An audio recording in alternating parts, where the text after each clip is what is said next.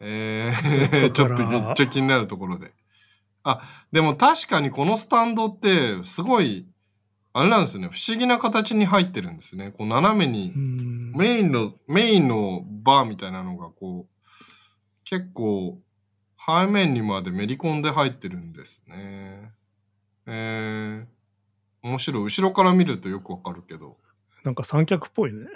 ほんと三脚っぽいけど、でも三脚の、三脚の頭にあるんじゃなくて、そのメインの支柱のところの真ん中にあって、これ高さも、高さは変えられないけど、角度は変えられるってことなのか。あ、でも、高さも変えられそうですね。うん上下のね。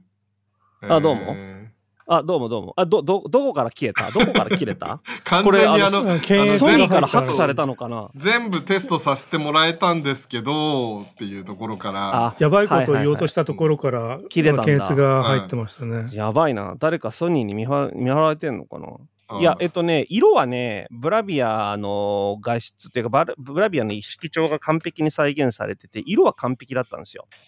どんな悪条件を入れても、色は完璧だったんです、色、発色は。。うんうんうんただ、あの、ローカルディミングあるじゃないですか。あの、この明るいところ明るく、暗いところ暗いっていうバックライトをね、こう、分割して駆動する。で、今回96分割っていう、まあ、27インチにしてはかなり頑張っている、ほぼほぼ、えー世界最高レベルの分割数なんですよ。27インチで96分割っていうと。んんで、そこ結構期待してたんで、かなり意地悪な、えあの、H、その、エリア駆動の、あの、うまくやってないとエリア駆動の、あの、悪さが出ちゃうようなテスト映像を、まあ、3つ4つやってみたら、うんえー一応結論だけど全滅でしたね。その、あの、もやっと出ちゃうみたいな？出ちゃう出ちゃう。あの、うん星雲みたいになっちゃったりとか、あの僕の、うん、僕の ASUS のディスプレイみあたいなやつ。ASUS のやつ。うん。で、映画に関して言えば、あの、こう画面が、例えばこの女優さんが喋って、暗い中で女優さんが喋ってる、まあ、ブラッド・ピットと、えーマリ、まあマリアンヌだから、あの、ヒロインの女の人が、こう、なんか、えーこう、女優さんが喋る、ブラッド・ピットが喋るみたいな、こう、人物がパッパッパッパ変わるようなシーンなんかだと、あのー背景にさざ波が起こるんですよね。バックライトのその切り替えの制御のうんバーッと。うんで、それが結構気になってたし、き気になっちゃうんですよ。あうのーんもう本来その、そんな映像じゃないんですよ。そんなさざ波なんか起きないんですよ。うんだけど起きちゃってたんで、うーん、まあそうか、まだちょっとチューニングが必要かな、みたいな。まあ実際発売されちゃうんですけどね。うんうん。まあ、まあそんな感じですかね。まあでも、おおむねじゃあ、性能は良さそうは良さそう。悪悪くはなさそうですね、悪くはないけど、まあ、あのーなんつうんでしょう。あまあ、悪くはないんだけど、まあ、期待、まあ、ものすごいものを期待してると、まあ、あのまあ、普通のブラビアとかのテレビ、大きいテレビ買った方がいいよって話にはなりますね。うん。まあでも24インチ、え、29インチ ?27 インチか。27インチで15万4千円っていう価格帯はどうなんですかねこの。それはね、えーっと、性能や機能を考えれば、まあ、あのーまあ、このぐらいの値段だってもしょうがないかなっていう感じですね。バックライトの、あの、エリアがね、この分割数、その、ローカル DB の分割数が96分割になってるんで、ゲーミングモニターとしてはかなり優秀なレベルだとは思いますけどね。PC、まあゲーミング PC にもあの、いね、スコープ入れてるってことだから十分 PC モニターとしても、うんうんうん、まあ性能は悪くはないってことですかね。まあだから、まあ、僕がテストした映像の中の一つに、あのいわゆるあのスター・ウォーズみたいなさ、あの映像でさ、こう真ん中からこう、画面の中央から放射状にあの、ドット、白い点のこの星が出てくる、昔からある宇宙をこう飛び飛び立つような、んあのテスト映像があるんですよ。うん、で、そのテスト映像で星が最初のうちは少ないんだけど、だんだん増えていくみたいな感じのテスト映像なんですけど、えーそのやっぱ起点があると、やっぱそこの、そこの起点に対してバックライトのブロック、ね、そのエリアを駆動、駆動というかね、あのえーバックライトを焚くので、うん。それがその、えー放射状に走るその、ほえードットの星に対して、なんかその LED が追っかけるみたいな感じになるんですよね。でそうなると、、なんかこう、星の周りに星雲ができてる、まあ、まあ典型的なヘイローってやる工房ってやつですけど、あれが結構無数に出るんですよね、ババババッと。うん星雲が出るみたいなうん。うんで、まあ、ただ面白いのがね、気になったら、ローカルディミングを消せるんですよ。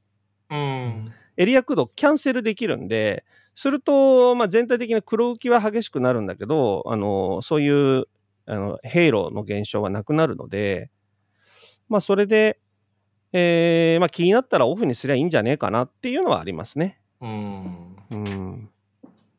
なるほどね。逆に、あの、YouTube でもコメントありましたけど、あの、iPad Pro mini の、あ iPad Pro のミニ LED の、今回前作買っいや、あれは結構、あのすごいと思いましたよ。た。あれ、な完璧ですか、生意気にもと思いましたもん。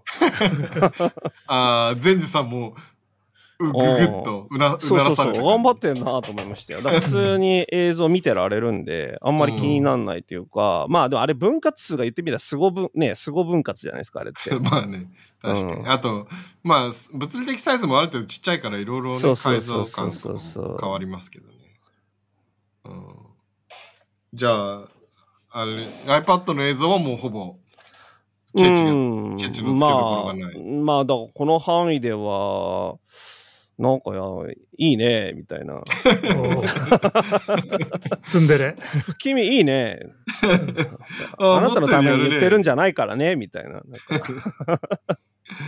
な るほどね。うんもう iPad、ううちにはタブレットが iPad しかないから iPad で HDR 図を見てるんだからね、みたいなツンデレなセリフを言ってますよね。異世界おじさんっぽいやつ。うん。確かに。確かに、善治さんに Apple のスタジオディスプレイとか検証してほしいですけどね。うんまあでもこのインゾーンは、あの、だから過度な期待はししすぎちゃダメだけど、この今、今発売されている現状のゲーミングモニターで、えーこのインゾーンみたいなスペックを上回るもの、このよ 4K, 4K の 140Hz27 インチっていうくくりの HDR600 っていうくくりの中では、まあ、かなりいいところまでは行ってるんだけど、なんかその突出して、もう今までのゲーミングモニターは終わったみたいなことにはなってないということですね。うんうんう。ん、悪くないんだけど、要するに意地悪な映像を入れると、他のディスプレイと変わらない表示になるっていう意味です。だから、うんこのインゾーンのモニターが突出して悪いとかじゃないんですよ。だから、その、意地悪な映像を入れると、意地悪な映像には勝ててないということです。うんうん。まあでも同同価格帯の中では性能いいし、まあ、性能いい。いけど、うん、そうそうそう。だからもう、他のゲーミングモニター、台湾とか韓国勢のゲーミングモニター終わったみたいなことにはなってないですということですね。うん。うん。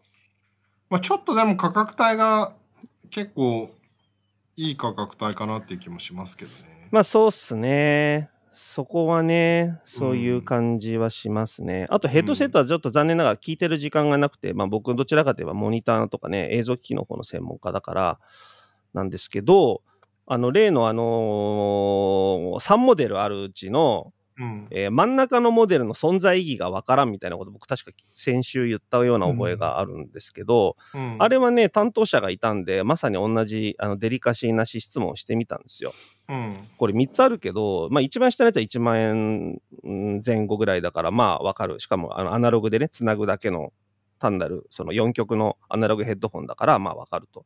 で、一番上のやつは、えっと、ほら、ノイズキャンセリング機能ついてるし、例のあの、一線型番系のなんだっけ、マークなんたらとかあるじゃん。その、うん。えっ、と、ノイズキャンセルの、まあ、あの技術が入ってるやつだから、高いのもわかると。真ん中のやつって、3万円ちょっとち、ん2万8000円ぐらいするのかな。で、一番上のやつは3万5、6000円だから、なんか真ん中のモデルってちょっと値段高すぎませんみたいな。それなりにはノイズキャンセリングないし、みたいな。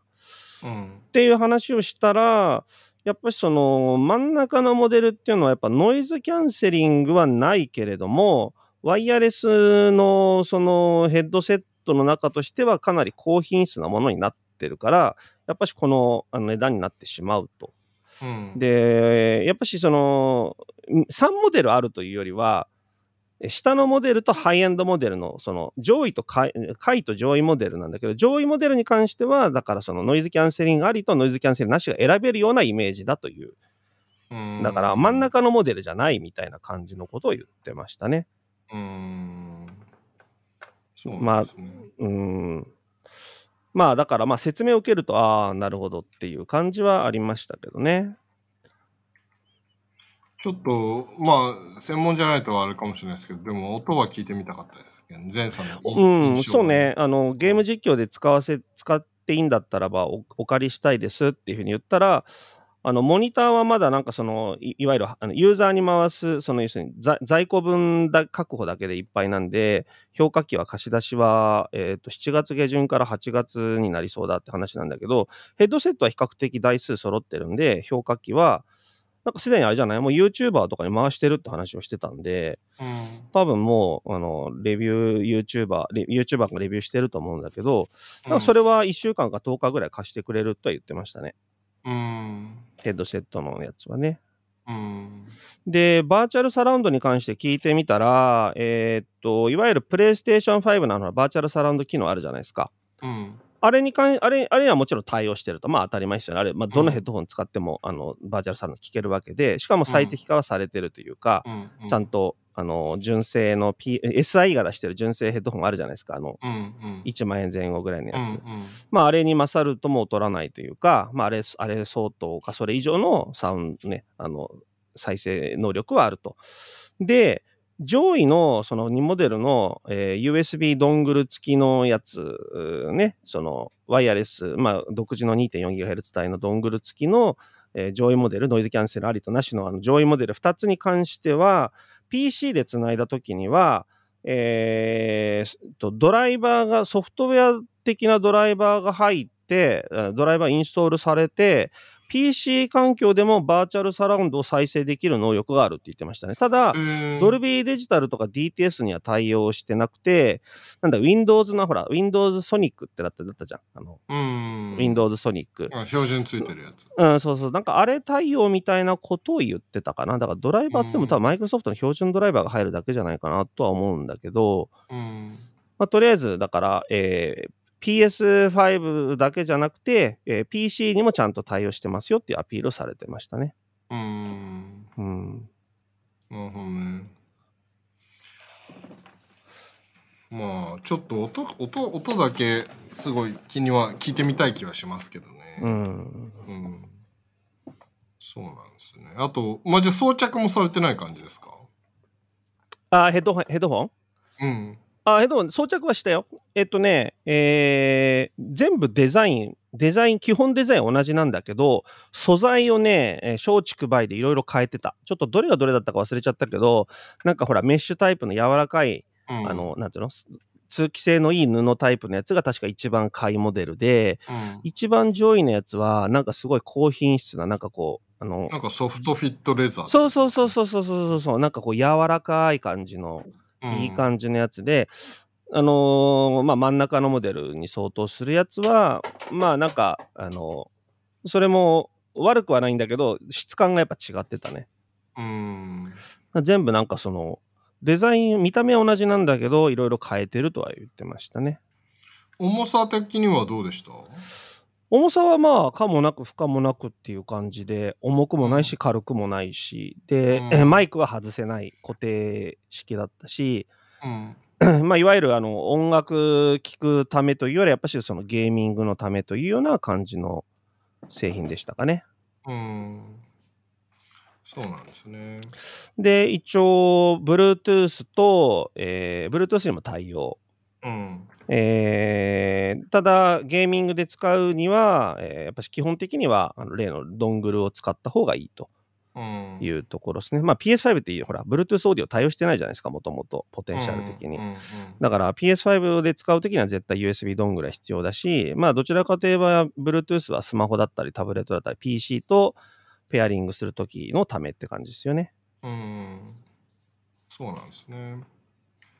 なんか僕は、ちこれ全然新製品でも何でもないんですけど、実はもう YouTube とかでも紹介してな、あの、開封とかしてなかったんですけど、実は最近ストリートファイターを再開したのがあって、ゲーミングヘッドセット1個買ったんですよ。ええこれが PC、あの、ゼンハイザーと、まあ、ドロップっていうなんか US のコマースサイトのコラボ製品みたいなやつで、あの、今ちょっと YouTube 本の方には画面出しますけど、えっ、と、なんかいろいろゲーミング、ゲーミングヘッドセット調べたら、どうも一番評判が、ズバ抜けて評判がいい。もう別に新製品でも何でもなくて、1年ぐらい前の製う品なんですけど、ん。あかっなんこいいね。か評判がいいのが、そう、これ、これで、まあ値段も160、170、169ドルでうんうんうん。買えて、えー、たんで、実はこれ買って、最近ストリートファイターとかやるときはこれ一応つけてるんですけうど、これ何？あドングルのやつ？それともアナログのやつ？これはあの、普通のあの、3.5インチのあのケーブルのやつなんですけど。3.5ミリのあれか。3.5 4曲の、3.5うん、4曲の。そう4曲うんはいはいはいはいかか、もしくは2本にこう分岐する、マイクと両方ケーブルがついてるやつなんですけど、なるほどね。まあ、これはマイクも、えっ、と、ゲーミングヘッドセットの中でマイクもすごい評価が良くて、音も良くて、で、これはね、なんかみんながいいって言ってる理由がやっぱ買ってみて分かったのが、う付け心地の良さと軽さ、圧倒的に軽いんですよね。うんなるほど 200, 200グラム台で、やっぱりヘッドセット、ゲーミングでヘッドセットするときは本当心地よさ、ある意味音楽視聴するとき以上に重要だなと思って、うん。なんかずっとつけてても、あとオープン、こうヘッドセットって本来音漏れしちゃいけないから、あんまりオープンモデルって好かれないはずなんだけど、これってオープンモデルなんで、はいはい、はい。えっと逆ノイズキャンセルと反対の発想で、つけててもなんか外の音が聞聞こえるんですよねなるほどね。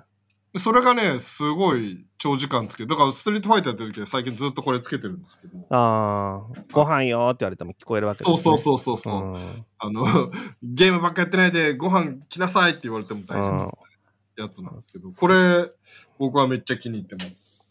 僕、だから、えっと、ゼンハイザーのやつはこれやつ、GSP370、えー370ってやつかな？これワイヤレスなんですけど、うんこれはやっぱドングル付きのやつで、デザイン似てますね。このマイクとかもほら、この、うんうんうんうんあの、なんか穴が、ねう、ん格子状の穴が開いてるやつで、これ音質もまあまあ良くて、だと遅延がやっぱ少ないので、うん。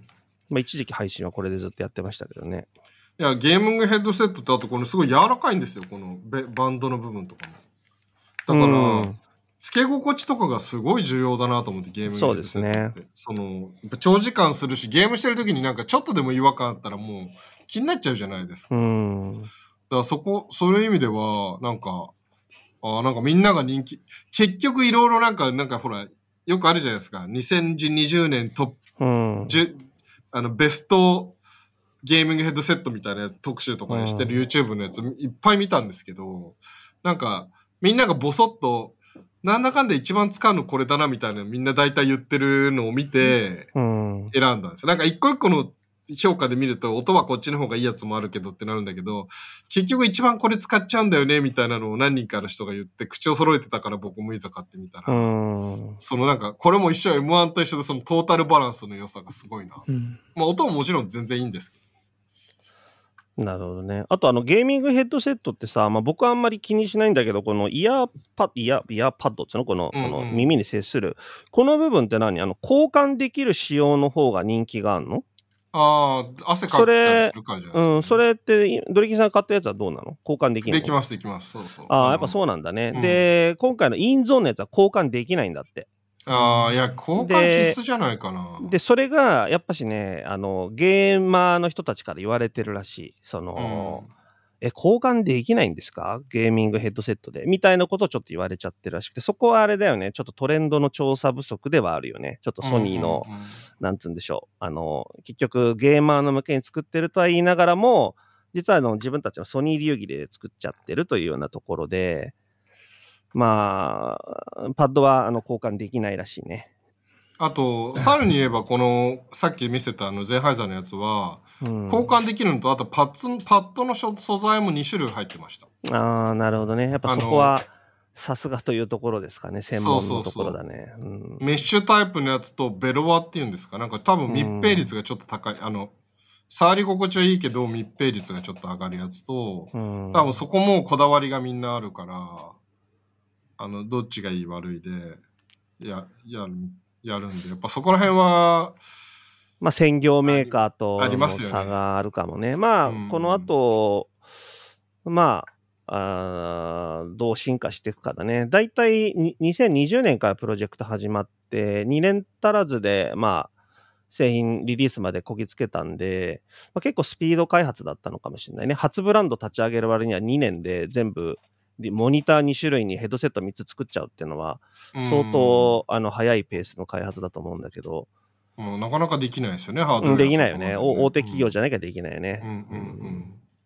まあ、だから逆に言うと、大手企業にありがちな一発でこけたらやつ続かないみたいなのにならずに、ならないといいけどね。ただ、志は結構高かったんで、うん。まあ、なんとか3世代ぐらいまで製品はちょっと作ってほしいかなっていう気はしますけどね。うんうんうんで、この後控えてるのは、ほら 240Hz のフル HD モニターなんてさ、もう PS5 というよりはもうむしろ PC ゲーミングの方にね、ベクトル向いちゃってるわけだから、うんうんまあちょっと頑張ってほしいかなっていうのはありますね。うん確かにね。まあでも27インチぐらいで結構ゲーミングモニターとかは狙いどころとしてはいい気がするから。そうですね。うん。うん、あんまり、あの変な方向には行ってなくて、ソニーの旨味は出てたけどっていうところですね。なんかアップルのあのシネあの XDR ディスプレイに匹敵するぐらい尖ってるけどゲームた、アップルのやつってほらめちゃくちゃ綺麗で画質いいけど、あのアップル製品しか繋がんない縛りとかあるじゃないですか、うん。HDMI もないしあの瀬戸さんが苦労されていた、うん。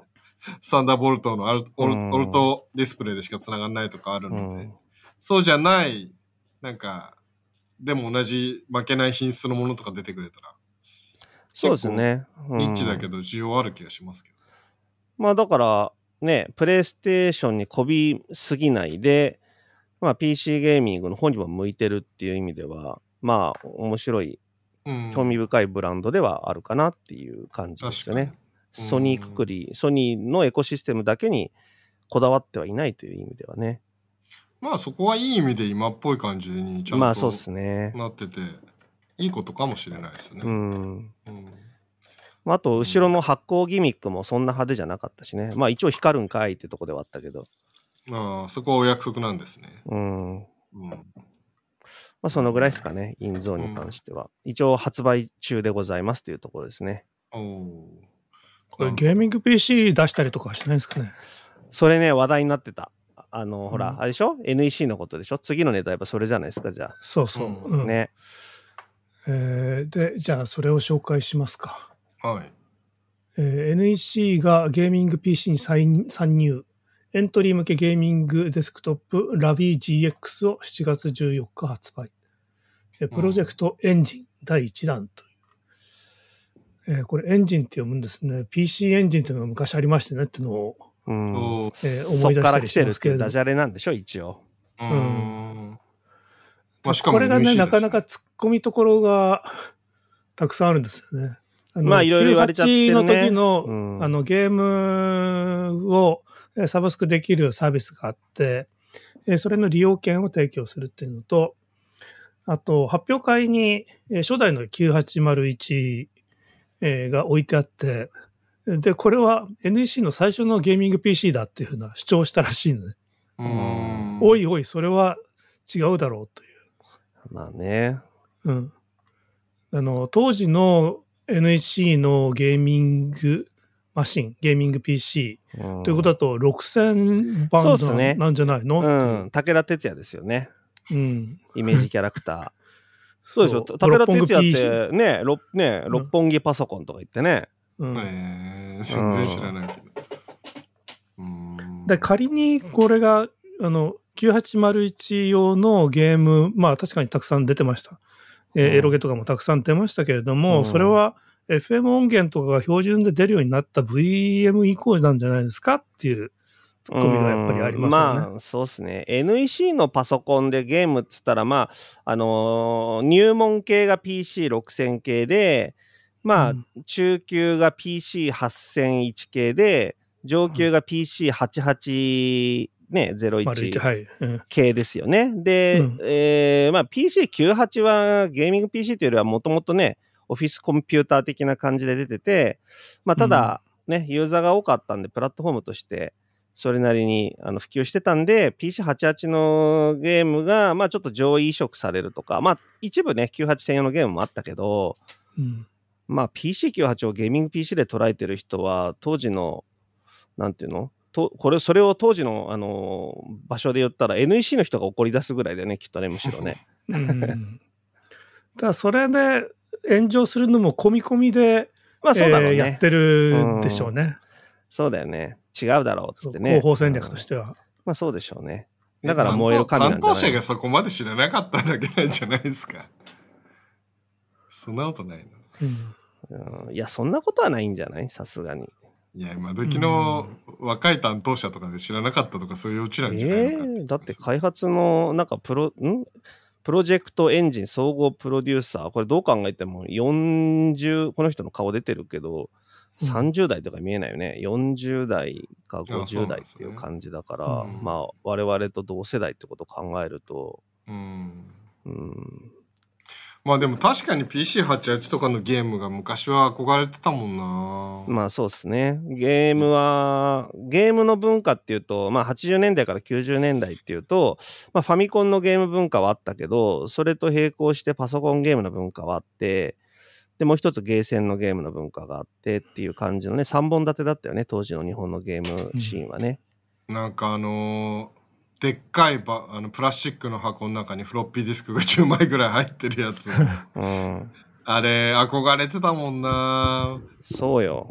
ああれをなんかラオックスにいつも見に行っていいなと思って、でもこれ買っても別に使えるパソコンがないんだよなと思って。だ かえ、ドリキンさんは何が、何使ってたの？その時パソコン。ら僕パソコン結構、あの、ゲットするまで時間かかったんで、家親が全然、うち電気屋なんだけど、電気のに？その電気工事屋だったから、みんなに勘違いされるんですけど、その、あの、親父は、その、なんですか、配線とかそういうのは強いけど、あの、コンピ、パソコン系は苦手なんですよね。へえだから。あの、えブランドはどっち系のブランドだったんですか？ほら、よく電気屋さんでもほら、ナショナルとかさ、三菱そのとかさ。うんその、工事だから、ビルの工事とかの配線の電気だあから、その、ーあの、電化製品売ってる電気屋じゃないんで、あ、そうだったんだ。そう、そうなんですよ。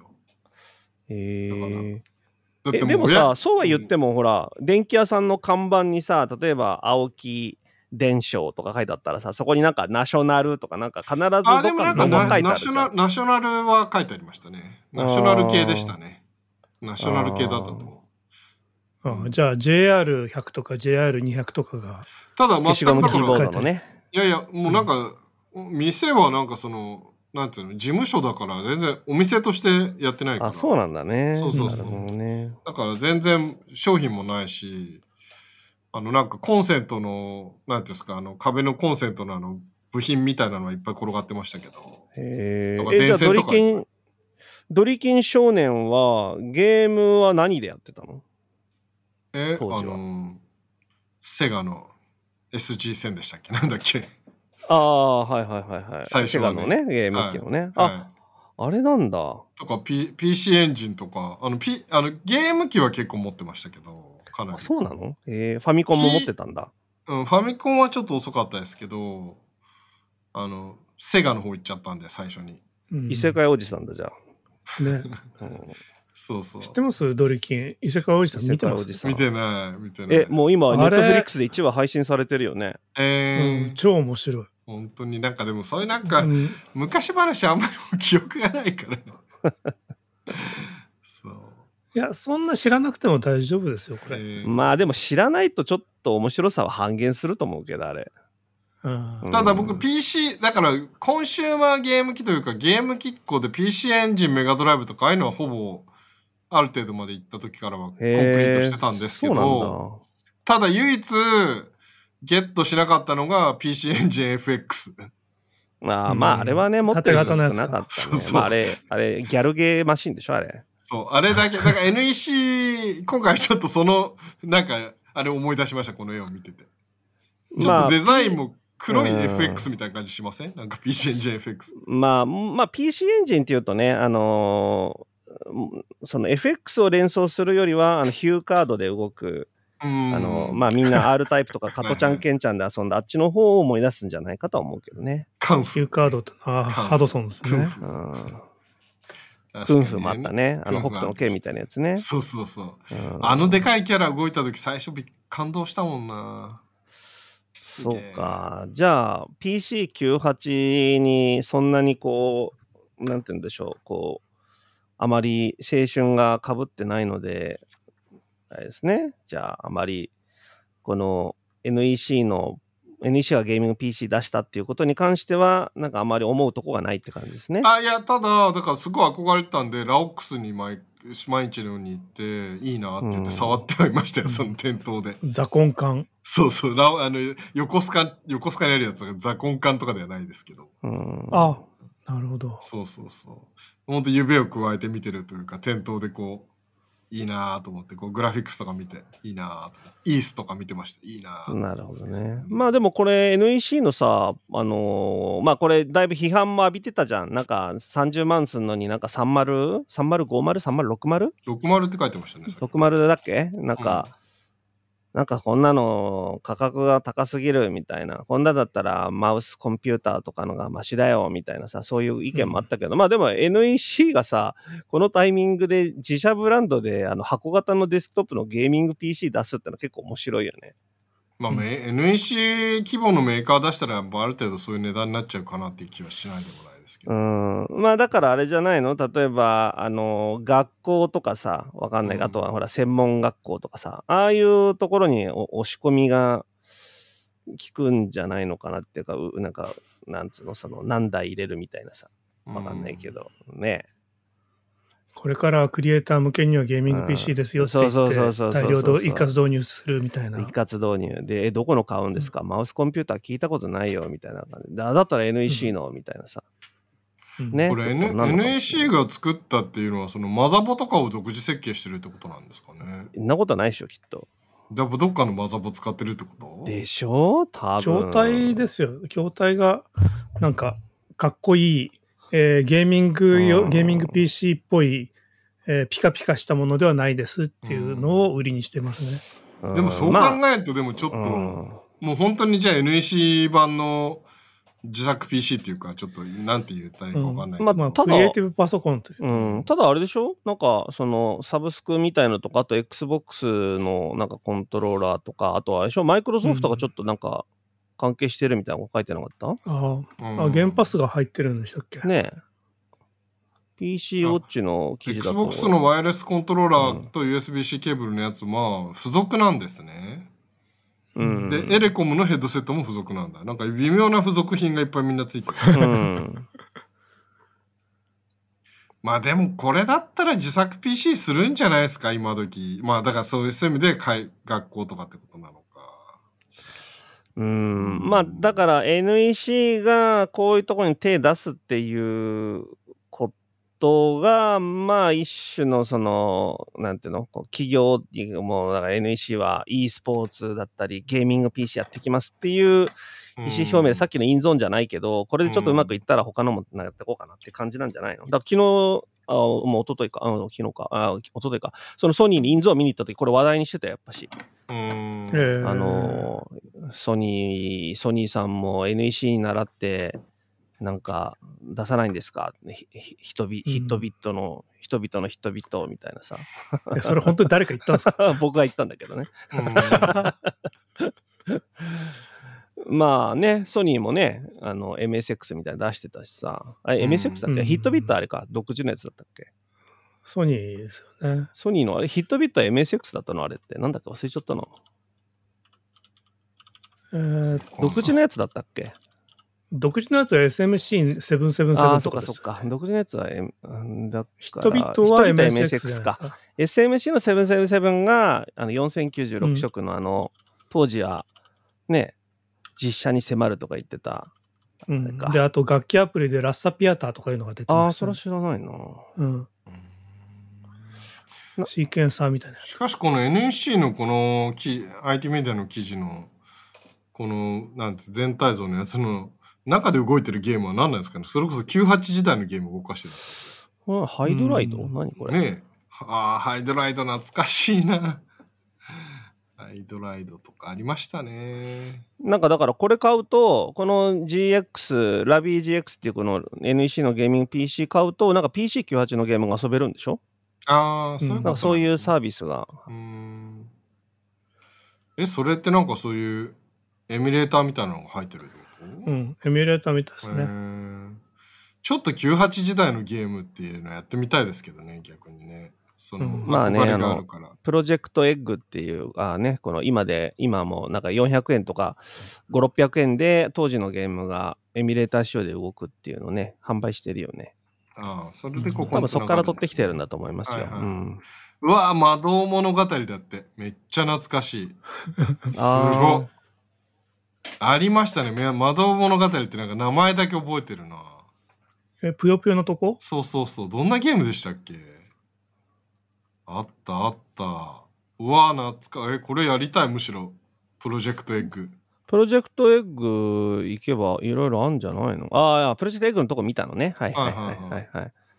ありますよ。だから、ザナドうわとかさ、ーザナドなんてザナド懐かしい。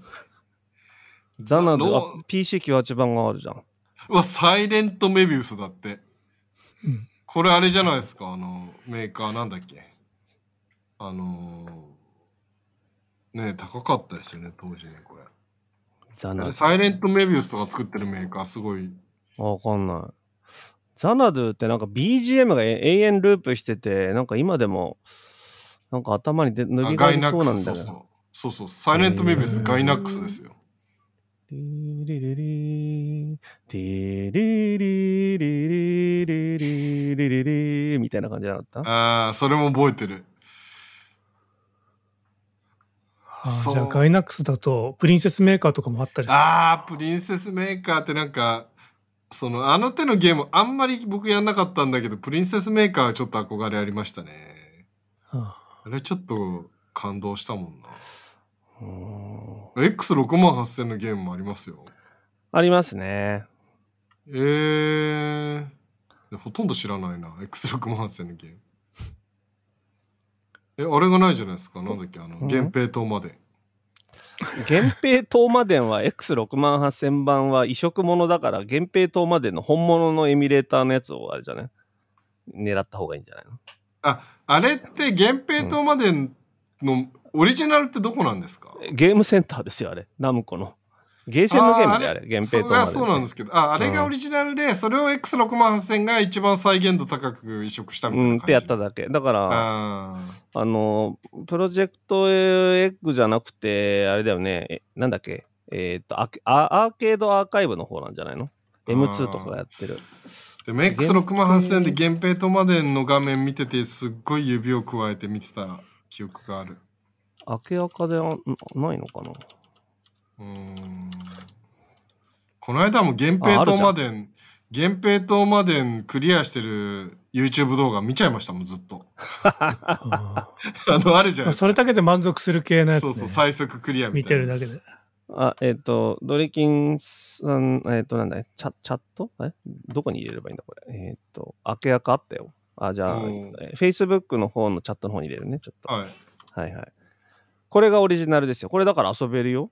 えっ、と、838円税込みで。あ、2021年10月7日配信だから、まだ新しいんだね。へ移植してる人がいるんだ、移植っていうか、エミュレーターだけどね。えうんああれでもこれ、うんスイッチ版だね。PC 版もあるんじゃないか？このアーケードアーカイブシリーズってさ、プレステ版と PC 版とスイッチ版があって、なんか必ずあの全部のプラットフォームに出てるわけじゃないんだよね。なんか不思議なんだけど。うん。でもさ源平東モデンこれ。は、うん。これ今さこの間それまさに結構最近す数ヶ月前にこれ YouTube で見てたんですよ。そのクリア映像みたいなやつ。今改めて見るとグラフィックス綺麗でもなんでもないんですよね。当たり前なんだけど。当時なんかもうなんかすごいこれとあと X6 万線のツタンカーメンの映像があまりにももう焼き付きすぎてて。ああ、PS4 版も出てるよ。うんだからドリキンさん遊べるよ。源平東まで。うん。いやでもなんかその YouTube 見たら満足しちゃったんですよねあれこんなだったっけと思って いや、かなり思い出補正はありますよね。当時のうねん。もうセガラリーなんて、セガサターンのセガラリーなんてもうほとんどレースゲームとして見えないですもんね、解像度低すぎて。当時あんなリアルだと思ってし、すっごいやってたのに。まあね、思い出補正は大きいですよ。このプロジェクトエッグとかさ、これあの、当時のこのパソコンゲームのサントラも売ってんのよ。えー、あ、それはいいですね。うん。だから僕結構サントラお世話になってるね。多分僕今さうんあの喋るタイトルはどのぐらいの人が知ってるかわかんないけど、ユー、ユーフォリーとかね。知らないでしょ？うん知らな ?X1 い専用で出た、あの、アクションアドベンチャーゲーム。あれのサントラが出ててさ感動しちゃったんだよね。あー X1 だとカセットローディングですか？ああ、すえっ、と、フロッピーかな？さすがに。ああの、X1 ってフロッピーの時代、あ、じゃない、カセットの時代はほとんど、ほぼほぼ最初だけで結構フロッピーが出ちゃったからね。ーあうんだってほら、PC88 だって最初の頃カセットだけど、あんまりカセットのイメージないでしょ ?PC88 って。フロッピーのイメージの方が強いでしょですね。だってライバルだもん。FM7、PC88、X1 は。うんうんいやー。まあでも随分出てるね、あの移植作品。カレージアス・ペルセウスとか出てんだ。これ僕クリアしたなロードストー戦ロードストー戦記懐かしい。うんまあね、あの多分ほとんどの人が何言ってんのかわかんない、このね、あの解像度の荒い、なんか砂、砂絵みたいな画面ばっかりのゲームだけど、当時はね、これが憧れのゲームだったんですよ。1980年代ですね、これね。80年代後半かな。そうですようね。ん。いや、僕、そんで、そのパソコンなかなか手に入れなかった、使えなかったけど、なんか、エプソンかなんかの PC98 の互換機みたいなのなかったでしたっけ、当時。あエプソンですよ PC286 とか386とか。僕 286EX 使ってましたよ。それの、それのなんか、今でいうラップトップみたいなやつ？ああ、あったああった。あー、ありましたね。なんかどっかから、うん結構ごついやつね。そうそう、かなりごついやつだね、ワープロみたいなやつ。あれをどっかからもらってきたかなんかして、それで初めてこのロードスト戦記やったんですよね。もうめっちゃ嬉しかったんだけど、なんかモノクロ16色ぐらいしか出なくて、ああ、はい。16会長ね。そう16会長なんだけど、こうんこの、この絵を覚えてるけど、ただ、なんかこう、昔の映像がカラフルになったみたいに今すごい不思議な感動を覚えてます。当時はなんかこの16会長の不思議な、あれモノクロでもないですよ、ね。4096色から16色のパレットですね。うんそうそうそう。でもなんかそれもモノクロでもないじゃないですか。なんか変なピンクみたいなのの会長みたいな、なんかこう、不思議な色でしたよ。ああ、かそうなんだ。し白黒じゃなくて、なんかこうちょっとピンクがかったような色の会長だったよ。ああ、あったね。まあ、だって MZ2000 系とかは、あの、ね、み緑黒、緑黒画面だったしね。あ、そう、そんな感じ、そんな感じ。うんまあまあまあ。こんな絵だったんで、でもこの、この絵を最初開いた時のこの改造感とかですごい感動してましたもんね。ピクセル、細けえ。まあそうね。当時はだって 640×400 が480じゃなくてさ、640×400 っていう解像度がうん高解像度だったんだから。ですよね。そううん400ラインって言ってましたね。でその前のそうだよ98とかは200でしたっけ？320×200 じゃなかったかな。あう。うんん。まあ240とかゲーセンだったから。確か、うん、縦解像度なぜか480とかじゃなくて400、ん200、400だった。ね、200か400だったと思いまあ。すよ。うわ、懐かしい。なんで、テキストはね、文字、半角文字で 80× うん、40。うーん、80×50 じゃなかった？?80×40 か。80×40 か。うん。そうだそうだ。で、MZ、僕が使ってた MZ は、あの、半分なんで、40×20 だった気がするな、確かな。うんうん。いや 80×25 か。そっかそっか。あれでも解像度高いって、640か400であんなに高解像度に見えたの何なんでしょうね。いや、目が腐ってたからでしょ。我々の。ねだって我々、だって、あのレーザーディスクが高画質と思ってた時代があるんだからさ、今、ゲロ吐ってた方がレーザーディスクなんか見たら今。あれって何ですかね？その、僕らの進化ですか？いやー、もう脳みそが雲かかってたんじゃないの？きっと。だなでもやっぱりなんかそんだけ脳が進化したってことですよね。まあそうでしょうね。うん。うん。だってさ、我々出て長い間、だって2000年、2010年ぐらいまではさ、ゲームは 60fps で十分これ以上ののなんかいらないなんつってたのにさ、今240だ、360だっつってんだからさ、ねえ。うん、人類も進人化してるよ間が進化してんのいね。うん、やだけどそ進化してるんの。生きてる間のこの10年とか20年のレベルで進化してるって恐ろしいですよね。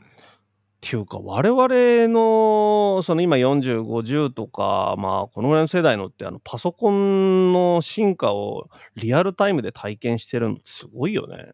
う。うんんだって当時のメモリって、だって 64KB が広大な空間だよ。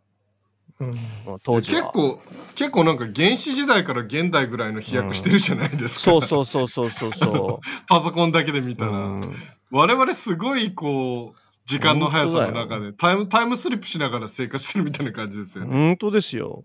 あのうんあの、広角機動隊のあの、草薙素子にさ、あのほら、んネットは広大だわとか言うじゃない、あれ。うん。64KB は広大だわですよ、僕にとっては、確かに当時はね。。確かにね。使い切んねえみたいな。そうそうそうそうそう。確かに。なんか120、100 120メガバイトハードディスク。メガバイトですよね、当時ね。102でだだだから僕が最初に買ったハードディスクは40メガバイトですよ。それが8万ぐらいしたかな、そう、いや僕もなん20かメガバイト、40メガバイトぐらいですか。?80 メガバイトとね。うん。うん本当よ。ハードディスク。スカジーで、スカジー。スカジーあった。ターミネ、うんターミネートしないといけないやつ。そう、どんなジジイだっていうね、スカジーってね。やばい。またこれ、沖田君に怒られちゃうパターン。このむさ昔話も意味わかんないですって。何の話してんだって話です。こよのモードに入ると我々無限に話し続けちゃうやぶ危なさ。まあでもね、あのーこの当時はこのグラフィックで遊んでたっていうことですよねい。や、グラフィック超絶綺麗だと思ったもんな。まあでもじゃあ何？もう、ついに家電メーカーがみんなゲーミング PC に参入、ゲーミング業界に参入する時代が来たと。まあでもね、これ NEC が始めたんだからさ、シャープと富士通出さないわけにいかないよね。確あかー出さないと思うけど。に。FM タウンズ。そうそうそうそう。タウンズゲーミング PC が出るわけですね、ここで。そうそうそう、ゲーミング宮沢 PC りえ復で活。タウンズっていうブランドでね。タウンズいいな、そねれ。ね。今でもマルチメディアタイルトルが出てきますね。うん。電脳遊園地とかやったりして。シャープはやっぱ X じゃなくて MZ で出さなきゃダメだよね。う。うんんやっぱし。ゲーミング PC。でも今ね X68000 のデザインとかで PC 作ったらめっちゃかっこいい気もしますけどね。ああまあね、今風の解釈でね。うんまあ確かにね。うん。だって CPU が6万8000じゃないからね。うん、まあ6万それは嘘だろ8000って使えないけどね。うん確かに。アップルシリコン搭載してほしいですけどね。うん えー、面白。懐かしい。はい。はい。ということですね。NEC が今パソ日すごいなコンを出しましたっていう。今日ネタのなんか振り幅がね振。り幅すごいですね。うん。えー、なんか他はもうもう一個ぐらいいきます。今日おはがき起きた子もいないからちょっとおはがきできないかもしれないですけど。えっとね、じゃあ僕の方から、まあ自分の記事の宣伝になりますけど、ずっと予告してた、あの、ほら、はい大画面マニアの AK レーシングのモニターの記事がやっと掲載されたので、はい。軽く触れときますかね。あの、本田翼の AK レーシングが、はい。これかな？どうもまあ、有機 EL のモニターが出たっていうところですね。待たせたな。印刷かける国産 4K 有機 EL の AK レーシングディスプレイ徹底検証ってやつですね。そうですね。うん。まあ、でも本当に、あの、まあ、これちょっと話したからね、一回ね。あの、AK レーシングっていう、あの、本田翼のが CM してるゲーミングチェアのメーカーがディスプレイモニターの、え PC モニターの製品を出してきたっていうことで、うん。でそれで、えー採用されてる映像パネルが JOLED っていうね、日本の最後の有機 EL パネルメーカー、まあ、パナとかソニーとか、ああいうところの有機 EL パネルを作ってた人たちが、まあ、ソニーやパナソニックが撤退しちゃったんで、有機 EL のね、自社パネルをね。っていうか、一回も成開発成功しなかったんで、うん、まあ、あの、じゃあだったらみんなで会社作ってやりましょうっつったのが JOLED っていうメーカーなんだけど、まあ一時期あれだよね、あ iPhone とかに下ろしてたんじゃないの ?JOLED の有機 EL パネル。ですね。ね、そうだよね。うんそれなりにあの品質が高いっていうことで有名な、まあ、日本製の有機 EL パネルを使った、えー PC モニターが出ましたというところですね。まあ、詳しいことは記事を読んでくださいということと、ね、じあの AK レーシングっていうゲーミングチェアを作っているメーカーの製品だから、さぞゲーミングに特化した製品なのかなと思いきや、遅延が1.5フレームぐらいあって、まあ、ゲーミングにもともと向いていないっていうことを、まあ、自ら言っていて、えーゲーミングモニターじゃないんですよ、クリエイターのモニターですよ、みたいなことを言ってますね。えーとという製品ですね。。正直者だ。で、値段が AK レーシングっていうブランドイメージからすると、ちょっと、あの、お高い30万円。うん。おうお。ん。27インチで 4K で、で、今時なんですけど、えー、60Hz オンリーっていうね。うん HDMI2.1 は対応しない。2.0っていうことで、なんかこう、スペックだけ見ちゃうと、さっきのインゾーンなんかと比べると、だいぶちょっと、これ3年ぐらい前に出してた方が良かったんじゃないの？っていう感じのモデルではあるんですけれどもね。うん。いや、なんか今日たまたまかもしれないですけど、さっきのソニーのあれとの話で比較になると、あれですね。まあ値段はこっちの方が倍ぐらい高いし、パネルの性能はいいんだろうけど、このうん。製品としてのデザインはちょっと、うんだいぶ古臭いというか、チャチっぽいっていうか。まあ、あれですよね。あの、凝ったところがないというか、なんか、あの、普通に可もなく不可もなくっていう、オフィスに置いてあるようなモニターのね、でもなんかデザインではありますよね。プラスチックの質感とかもこの写真で見る限りちょっとなんか、そんなにお金かかってない感じが。うん、あのね、意外に質感悪くなかったですよ。あの、フロンあトはヘアラインの、あの、あのなんだ、えーアルミみたいな感じになってたし、ん。ただ、あの、配色とかがあまりにも飾り気がないんで、ソニーのインゾーンなんかと比べると、ちょっと、なんていうの、人の目をっていう引きつける要素は全然ないかもね。そう考えるとやっぱりインゾーンはよくできてるんだな。そうだ。ね、30万円っていう値段からすると、まあうんインゾーンの方が、インゾーンってほら、そんなに高い部材使ってないのに、やっぱデザイン力とあと配色の工夫で、うんちょっとかっこよさげに見えるっていうのがあるんで、うん。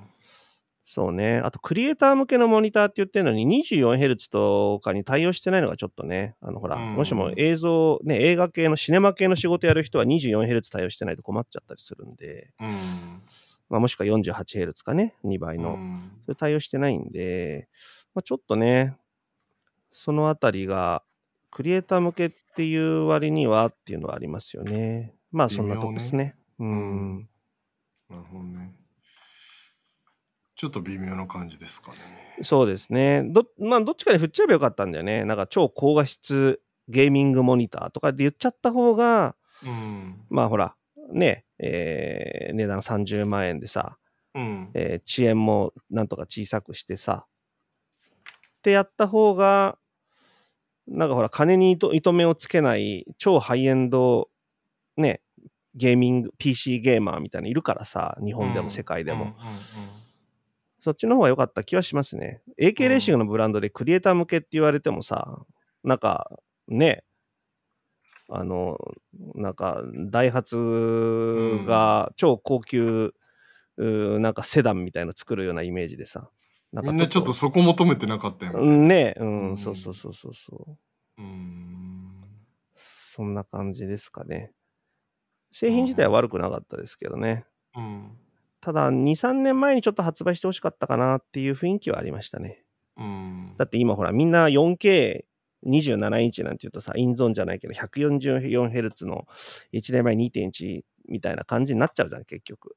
うん。うん、っていうところではありますね。うん。松尾さんの方ネタいくつかまだ残ってますけどなんかもう一個ぐらいやあります？ななあの時間的にはまあ結構いいぐらいですけどうん。いや、もうそんなもんじゃないですか。いいんですか？うん。なんか結構ネタいっぱい入れてもらってますけどああ、あ、一個入れるとしたら、えー笠原和樹さんのいびきたす情報局。えー、Apple M2 と第12世代 Core P をベンチマークで比較した記事があって、まあ結構面白かったですね。どれだろう？で、で、CPU だと、えー、コアプロセッサーの方が、えー M2 よりも高速だという。うーんあ M2 とインテルの12世代 CPU のコア P と、うん、比べた場合ですね。ベンチを取ったよと。うんうん。Core i7 の、えー 1280p、えーで比較してみたら、ほら、M2、M1、M2 の方が、えーインテルプロセッサーよりも上だっていう、えーのが、こう、割と一般的な認識になってると思うんですけれども、実際は違うよっていう話をしてるというーん。なるほどね。うんうん。ただ GPU に関しては、えー M2 の方がいいですよということみたいですね。うーん。内蔵 GPU 性能はインテルすごい良くなってるって言っても M2 の方がいいんだ。うん。面白い結果ですね。うーん。でもほら M2 って M1 Apple Silicon ってシングルスレッドの性能がすごい高くてマルチスレッドはそこまででもないけどっていう話でうんしてると、今このえっ、とあれで見るとベンチマークのグラフだけ見るとやっぱりシングルスレッドは強めですね。うん。でもいや、でも12さ世、ちょ、ちょ、ちょ、うん。そこの議論に行く前にさ、まずさ、うん。この異なる、あのーまあ、プロセッサーというか、うん。これだから、どういう基準でこの CPU たちを選んできたのかっていうのがあるよね。つまり、その、うん。ほら、うん。値段なのか、うんなんか、その、何かを、なんていうのかな、こう、突然でフェラーリ持ってきてさ、うん。あの、S660 と比べてもらってもさ、困っちゃうわけじゃん？その、ん。同じミッドシップのエンジンだからとか言って言っても、排気量も違うし、走るコースが違うというか、でそういう意味では、その、ライゼン7の 5800U と Apple M1 と M2 と Core i7-7600U っていうのは、例えばその消費電力を全部揃えてるのかとか、うんそういうところだよね。うん。一応でもこの記事の上から見ていくとまず薄型ノート2020 2022年モデルっていう意味では大体似たようなのを集めてるのかな？あ AMD、インテル、アップル。まあ、AMD に関しては、あの、熱設計、まあ、TDP って言われる 28W クラスで揃えてるってことだね。だから、アップルの、えー例えば、アップルのハードウェア、Mac、MacBook のなんたらだかわかんないけど、それが、あの、いわゆる TDP 的にはどうなんでしょうっていうところなんだけどね。なんかまあ大体15ワットはてなって書いてますね。うーん。非公式、非公に非非公表だから。笠原さんのでは15ワット相当だと見越して書かれてるようにます。だとしたら、28W TDP のモデルと比べるのは、えーまあ、ちょっ排気量違。と、うんそうそうそうそう、1500cc と 2800cc を比べてるみたいなもんだから、うんうんっていうところはあるよね。うんまあでも、とは言いながらも、それでも Apple の G、Apple のあの GP の方が早かったっていうのは、まあそれはそれで、あまああのね、えーこの検証の範囲では Apple の GP はいいのかなっていう話にはなるかもしれないけど、うんうん。うん。まあだから何を基準にこのモデルたちを引っ張ってきたのかっていうのは、本来はそこはあの大前提として、なん、か説明をすべきポイントではある気はするけどね。うんうん。まあそもそもそこに統一規格がないから難しいっていうのもある気はするけど、うん、まあ、ただ、は車で言えば排気量で揃えるとか、うん。値段で揃えるとか、比べ方あるじゃん。例えば今うん200万円で買える軽自動車とかさ、うん。1500cc の車とかいうのあるわけで、何かのこの選んできた基準っていうのが、薄型ノート PC2022 年モデルっていう、この代表例はなんどういう基準で引っ張ってきたのかっていう疑問はちょっと最初あったかな。うんで、それででもこのベンチマーク、 Cinebench の結果、その今の前さんの前提情報をさらに聞いた上で戻ると、ある意味、アップルは 15W で、それ以外はまあ 28W 相当の CPU 並べてるように見えるじゃないですか。うん。そうすると、アップルの M2 とかはほぼ、えっ、と、28W の、えー 1280p だから12世代の最新のインテルと、ベンチそんなに変わってないところを見ると、うん。むしろ優秀っていう見方ができるってことですかね。まあそういうことですね。うん CPU はだから、実は M1M2、Apple の M1M2 は、うん。まあ仮にね、その筆者、筆者推測 15W っていうことを前提で考えればかなり優秀なんじゃない ?15W ねの TDP の中では。うんうん。だからいわゆる、えまあ僕もアップルの肩持つわけじゃないけど、M1、M2 っていうのは、まあ、消費電力に対してパフォーマンスが高いっていうのはうんうん。合ってるんじゃない？うん。だからむしろそこまで、えー考察すべきだったかもしれないね。う。うんん。まあ、で、さらに、その TDP が違うのに GPU は抜けてるっていうのは、まあ、もっと意味があったようもっと意味があるね。だから、インテルの内蔵 G、インテルの CPU ね、PC 内蔵 GPU は 28W の設計容量なのに、熱設計容量なのに、でそれよりも低い熱設計容量の Apple の方が勝って、あの、さらに優秀だったってことは、さらに優秀ってことだもんね。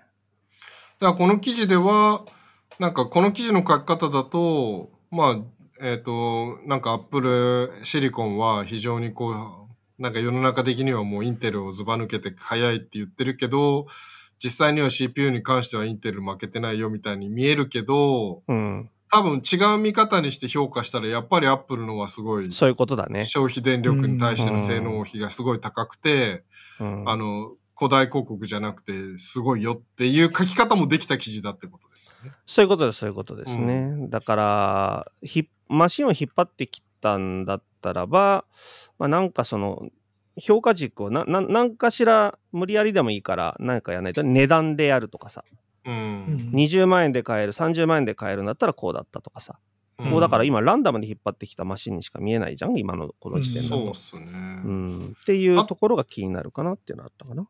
あとはなんかメモリーとかも面白いですね。なんか、まあアップル M2 とかは24ギガしか乗らないけど、うん。あの PC のこの12世代のやつは64ギガ乗っけちゃってると結構、うん、またベンチの差とか出てきそうですよね。まあそうだよね。んだから、そういう意味では、まあだから、ななんかの、なんかの、なんちゅうのね、このマシンの選出理由っていうのが、ちょっとその、どういう経緯でこのマシンになったんですかっていうのがちょっとわからないですね、Windows の方はね。っ。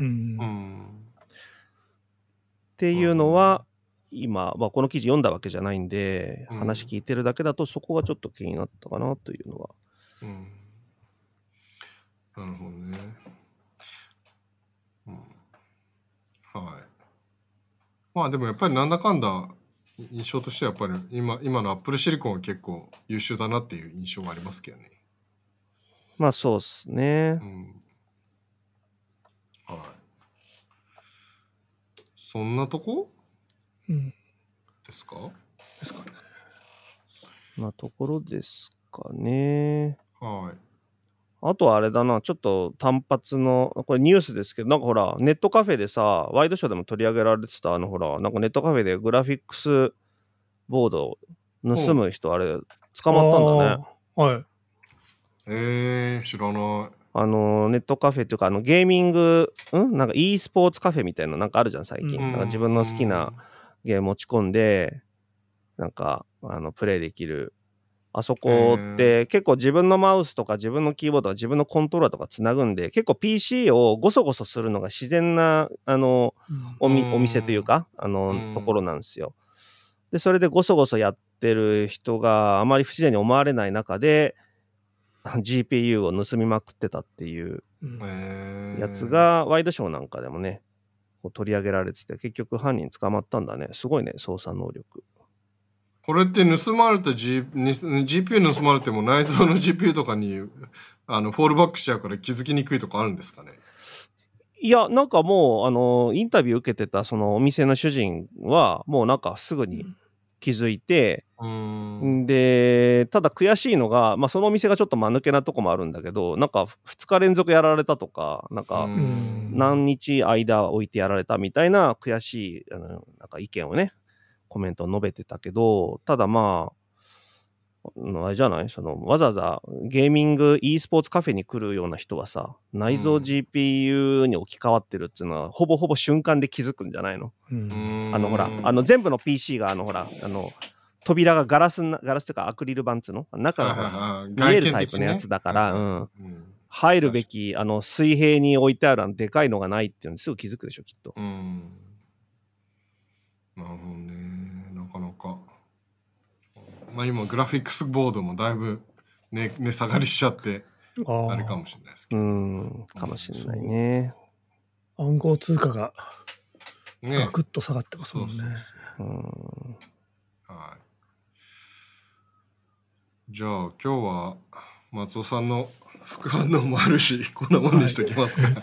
しときますか。していただけると、はい、はい。はいありがたいですなん。か、えっと、メッセージの方になんなんか、あの、沖田君がなんかチャットで書き込んでるけどいいんですか？これフォローしなくて。大丈夫大丈夫ですか、うんはい。はい。はい。はい。はいじゃあ、えー終わりますね。はい、お疲れ様でした。はい今週もバックスペース FM をお聞きいただきありがとうございました。えーバックスペース専用マストドン印刷、通称グルドンは桜インターネットのサポートを受けて運用しています。桜インターネットは1996年創業のインターネット企業です。個人から法人、文教、公共分野まで様々なお客様のニーズに合わせ、桜のレンタルサーバー、桜の VPS、桜のクラウドなどのクラウドコンピューティングサービスを自社運営の国内データセンターを活かして提供しています。やりたいことをできるに変えるの理念のもと、あらゆる分野に対応する DX ソリューションを提案します。えーぜひこの配信面白かったら感想をハッシュタグバックスペース FM またはグルドンにてつぶやいてください。番組中に紹介したネタのリンクはエピソードの概要欄から参照できます。ポッドキャストを聞きながらエピソード概要欄をチェックするとネタのリンクなどが確認できて便利なので、ぜひ活用してみてください。そしてあの新生バックスペースマガジンもぜひ、ぜひぜひよろしくお願いします。よろしくお願いします。はい。ということで、じゃあ、えー今日も今週も長時間お付き合いありがとうございました。ありがとうございましたありがとうございました。では。では。